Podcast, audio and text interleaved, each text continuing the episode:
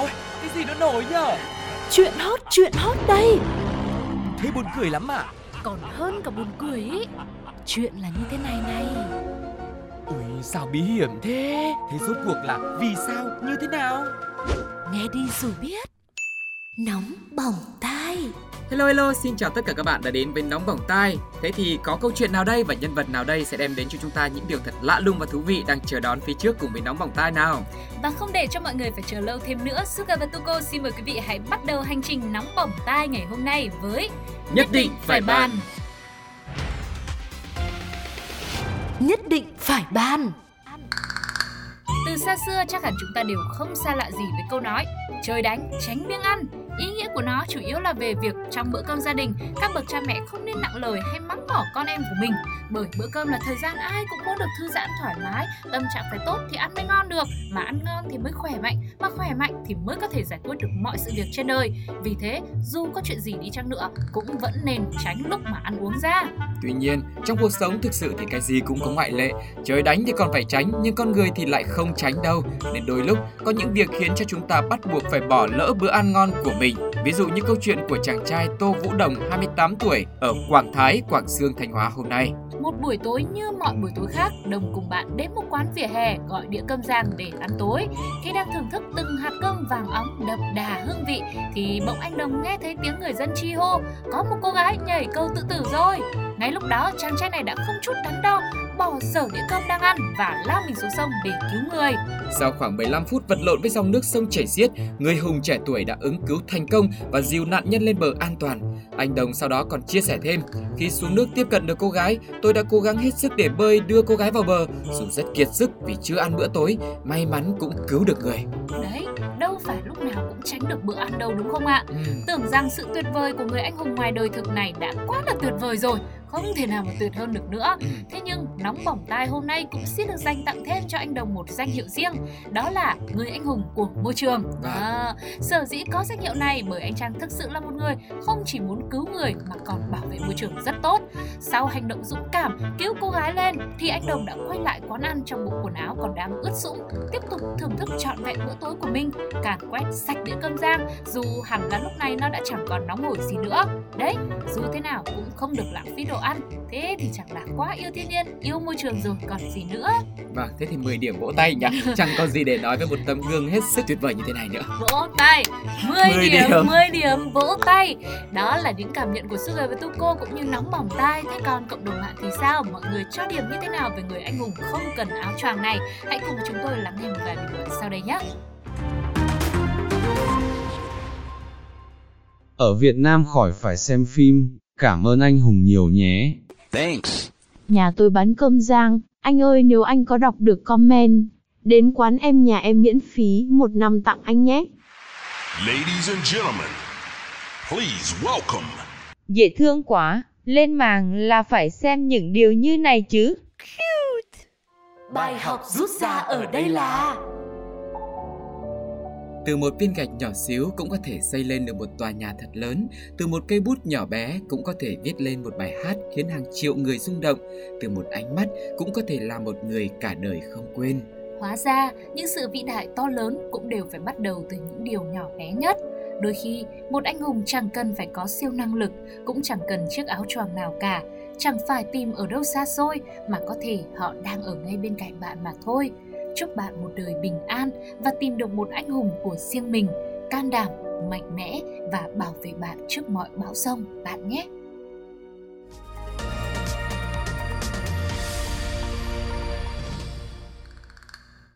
Người ta vẫn hay nói làm gì thì làm, dù đó là việc thiện giúp đời cứu người cũng đừng khoe khoang màu mè khoa trương quá làm gì, kẻo việc mình làm là tốt nhưng mà thành ra lại bị ghét, không được ghi nhận. Nghe thì biết vậy đấy, nhưng không ngờ một ngày kia khi anh C làm tài xế lái xe cấp cứu lại gặp phải một câu chuyện dở khóc dở hết cả việc chứ cười thì không nổi. Vâng, và sự tình là anh C cho biết vào một buổi trưa nọ, có một bệnh nhân ở xã An Linh, huyện Phú Giáo cần đi cấp cứu tại Bệnh viện Đa khoa tỉnh Bình Dương nên anh đã lái xe bật còi hú đi đón. Ngay khi xe vừa lăn bánh, còi vừa hú lên thì đã lọt vào tầm quan sát của một người đàn ông tên H. Ông H thì nhìn thấy xe cứu thương chạy ra từ quán ăn, cho rằng xe này làm gì có chở bệnh nhân. Có thể là tài xế chỉ dừng xe ăn uống nghỉ ngơi gì đó xong rồi đi thôi. Nghi ngờ tài xế lạm dụng còi ưu tiên, bật còi hú khơi khơi giữa trưa, ồn ào như thế thì nhức hết cả đầu. Nên là ông Hát quyết định đuổi bám theo rồi chạy nhanh lên phía trước xe để cản đường, không cho chiếc xe cứu thương này vượt qua. Đi được một đoạn, ông Hát rẽ vào đường D H năm một một rồi dừng xe lại bên lề đường. Tài xế xe cứu thương cũng cho xe dừng lại. Lúc này ông Hát tiến lại gần xe cứu thương để nói chuyện với tài xế C đang ngồi trên xe về việc hú còi và bấm còi ưu tiên. Trong lúc nói chuyện, cả hai đã xảy ra mâu thuẫn cãi nhau nên ông Hát đã dùng tay đánh vào kính xe cứu thương, sau đó bỏ về nhà. Về đoạn này thì không biết là kính xe cứu thương có sao không, nhưng chắc chắn tay ông Hát thì đau rồi. Tiếp tục với câu chuyện, làm việc với cơ quan công an sau đó thì ông Hát cũng thừa nhận hành vi vi phạm của mình. Theo công an xã Vĩnh Hòa, hành vi của ông vi phạm không nhường đường hoặc gây cản trở xe được quyền ưu tiên đang phát tín hiệu đi làm nhiệm vụ, được quy định theo nghị định số một trăm của chính phủ nên đã lập biên bản. Đối với mức xử phạt người đàn ông này, lãnh đạo công an huyện Phú Giáo cho biết sẽ xem xét lập biên bản xử phạt hành chính và tước giấy phép lái xe có thời hạn. Vâng, và tài xế C cho biết là đúng là lúc đó anh đang ăn trưa thì nghe cuộc gọi nên là tức tốc lên đường. Việc anh đăng tải clip lên mạng với mong muốn công an sẽ nhắc nhở, răn đe, bởi nếu trường hợp bệnh nhân trở nặng nhưng không kịp thời đưa đi cấp cứu thì sẽ nguy hiểm đến tính mạng. Thế mới nói, âm thanh là một thứ, một cái điều gì đó nó rất quan trọng, nó rất ảnh hưởng ừ. trong cuộc sống, đúng không ạ? Right. Ngay từ khi mà mình bé, mình sinh ra những tiếng ả ơi của mẹ này, rồi khi mà mình lớn lên một chút là tiếng mình hát những bài ca tập thể cùng với lớp, ừ. rồi khi làm sinh viên thì lại là tiếng của cái đàn sinh viên, rồi lớn wow. lên nữa thì là tiếng mà um, sếp mắng vì không kịp chạy deadline vân vân và vân vân, và rồi nghiêm trọng hơn, một cách nghiêm túc hơn như trong câu chuyện chúng ta vừa chia sẻ thì đó là tiếng của còi xe cứu thương. Wow. Nhưng mà thực sự đây là những phương tiện mà họ phải được cái sự ưu tiên tuyệt đối, cứu người cứu hỏa, thì uh, có lẽ là chắc là ông Hát cũng vì một lý do nào đó giữa buổi trưa thôi cảm thấy là âm thanh nó quá ồn ào. Tuy nhiên là biết là mình khó chịu đấy, nhưng mà mình cũng vẫn phải xem xem là cái trường hợp đấy nó là ra sao, nó đang phục vụ cho mục đích gì. Ví dụ như là mình khó chịu vì tiếng karaoke cuối tuần thì được, chứ tiếng cứu thương thì thôi, phải ở yên trong nhà để cho người ta chạy.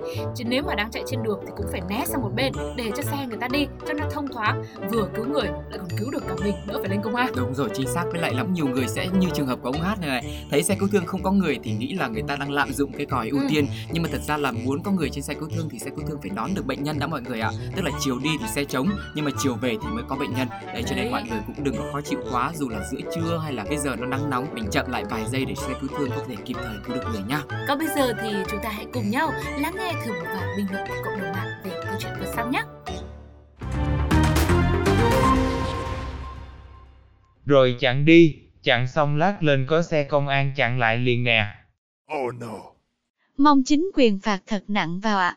Đặc biệt phạt anh ấy nghe tiếng còi cấp cứu hai mươi tư giờ một ngày cho biết ạ. À.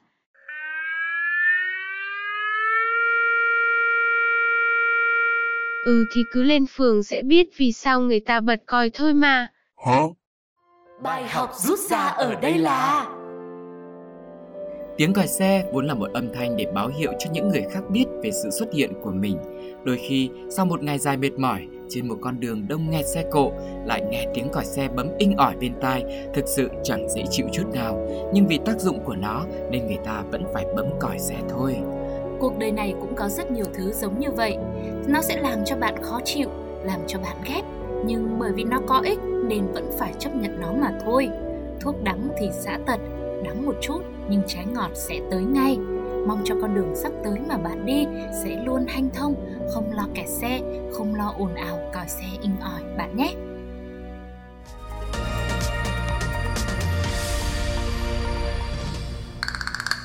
Nhớ lại thời còn nhỏ thì mỗi lần ham chơi, quên học, làm biếng thì bố mẹ sẽ có những hình phạt nào cho các bạn nào? Chắc chắn là phải nghe mắng cái đã, rồi tùy theo sức của mình và bố mẹ sẽ cho các bạn đứng trong vòng tròn nửa tiếng này, hay là bắt quét nhà ba ngày, cấm đi chơi với bạn một tuần, các tiền tiêu vặt. Bây giờ nghĩ lại tuy thấy mấy trò này cũng muỗi lắm, nhưng hồi đó thì lại sợ và buồn lắm đúng không? Tuy nhiên, để đối phó với những đứa con ngỗ nghịch thì một cặp vợ chồng ở Hồ Nam đã tung ra chiêu thức lấy độc trị độc, khiến cho đứa con phải khóc thét và đồng thời cũng khiến cho cộng đồng mạng cũng khóc thét luôn. Câu chuyện bắt đầu bằng hình ảnh một cậu bé vì quá mải chơi nên tám giờ ba mươi mười mới chịu về nhà. Về đến nhà một cái là cậu chàng lại ngay lập tức xà vào xem tivi, không chịu đi làm bài tập, không chịu tắm rửa, cũng không chịu đi ngủ sớm. Bố mẹ thấy vậy mới quyết định phạt cậu bé bằng cách bắt cậu ngồi xem tivi suốt đêm. Ừ, lúc đầu thì cậu bé cũng khá là háo hức đấy, nhưng một lúc sau thì cơn buồn ngủ ập đến, cậu tắt tivi để vào phòng ngủ nhưng lại bị mẹ của mình kéo ra phòng khách bắt xem tivi tiếp. Mẹ cậu còn cẩn thận bật tivi rồi nhét điều khiển cho cậu cầm. Cậu bé lúc này buồn ngủ lắm rồi, vừa xem vừa khóc. Một lúc sau đã nhàm chán, khóc mệt, cậu bé ngủ ngay trên sofa. Thế nhưng tưởng ngủ mà xong à, ngủ thì cũng phải dậy nhé con ơi. Ngay lập tức cậu bé đã lại bị bố mẹ dựng dậy để bắt xem tivi tiếp. Cứ liên tục như vậy mấy lần, cậu cứ buồn ngủ một tí là bố mẹ lại gọi dậy. Cuối cùng tối muộn hôm đó, bố mẹ lúc này mới quyết định ngồi lại nói chuyện, giải thích lý do cậu bé bị phạt và cho phép cậu này đi ngủ. Người mẹ cho biết hình phạt này tạm thời là có vẻ phát huy tác dụng, nhưng mà không rõ là có thể kéo dài được bao lâu thôi.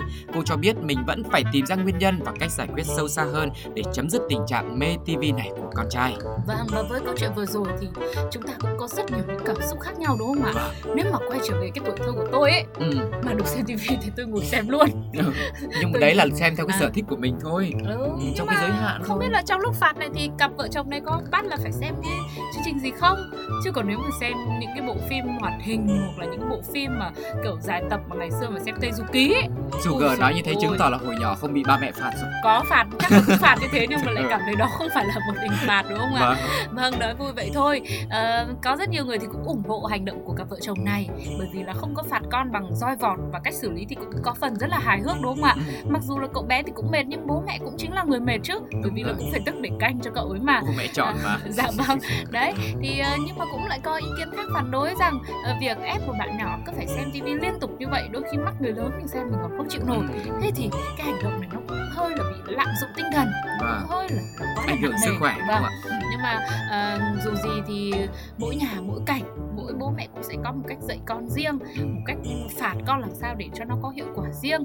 Thì chỉ hy vọng là tất cả mọi câu chuyện trong các gia đình nó sẽ luôn có chừng mực của nó, giống như cặp vợ chồng vừa xong, không biết là họ bắt con xem đến bao giờ nhưng mà cuối cùng thì họ cũng đã ngồi lại và để giải thích cho con, rồi sau đó là cho cậu bé đi ngủ và nó không có một cái hậu quả gì đằng sau cả. Thì tất cả đều phải có một mức độ, một chừng mực nào đó mà có thể chỉ là do những người lớn trong nhà của mình cũng như bạn nhỏ nhà mình sẽ tự thỏa thuận ngầm với nhau bằng một cái tâm linh tương thông nào đó. Vâng. Rồi thì cái đó là phải mỗi nhà mỗi kiểu mọi người nhé. Vâng, còn nếu không gặp được thì mình cứ nói thẳng ra cho dễ hiểu nhá. Thế thì không biết là với cộng đồng bạn thì sao, mọi người đã từng bị phạt hay là từng phạt con mình như thế nào và hiệu quả của nó ra sao, hãy chia sẻ cùng chúng tôi nhé. Còn cộng đồng bạn ngay bây giờ sẽ chia sẻ ý kiến của họ.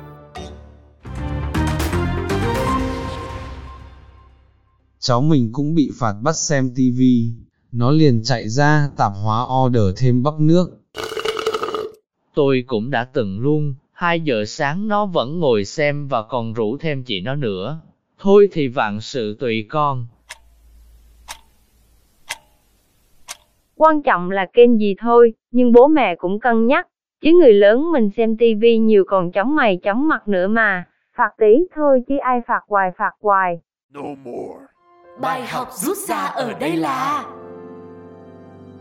bạn biết không, có những hình phạt dù rất nặng nề nhưng lại chẳng làm cho người ta sợ hãi. Nhưng đôi khi có những hình phạt tưởng chừng chẳng hề hấn gì lại làm người ta lo sợ mãi không thôi. Việc nhận hình phạt không liên quan gì tới việc thực sự nhận lỗi. Phạt nặng hay phạt nhẹ cũng không bằng tự bản thân áy náy trong lòng. Có lẽ vì thế mới nói không có tòa án nào bằng tòa án lương tâm. Chỉ có thực sự nhận ra lỗi sai của mình mới là cách tốt nhất để đưa mọi việc về lại đúng hướng mà thôi.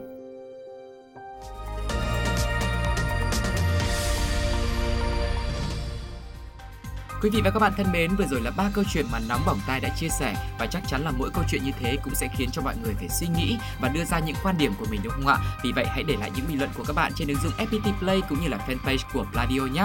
Còn lúc này thì Sugar và Tuko sẽ phải gửi lời chào tạm biệt với mọi người thôi, mặc dù rất là tiếc và còn rất nhiều câu chuyện khác muốn chia sẻ, nhưng mà mình sẽ hẹn gặp lại nhau ở số tiếp theo của Nóng Bỏng Tai nhé. Còn bây giờ xin chào và hẹn gặp lại. Bye bye. bye.